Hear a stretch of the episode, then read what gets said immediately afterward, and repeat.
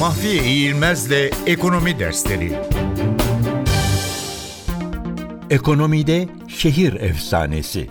Şehir efsanesi modern çağın kulaktan kulağa yayılan uydurma folklorik öykülerine verilen addır.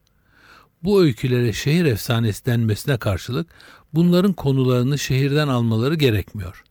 Sadece onları geleneksel folklorik öykülerden ayırt edebilmek için bu isimle anılıyorlar.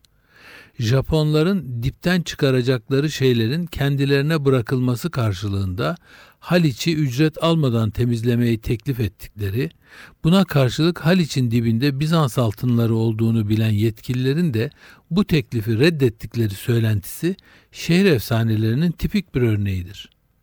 Ekonomide günümüzde en yaygın rastlanan şehir efsanelerinden birisi faizin enflasyonun nedeni olduğu ve faizi düşürerek enflasyonun düşürülmesinin mümkün olduğu yaklaşımıdır.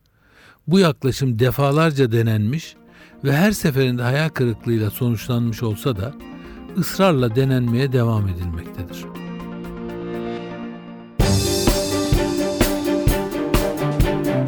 Mahfiye İğilmez'le Ekonomi Dersleri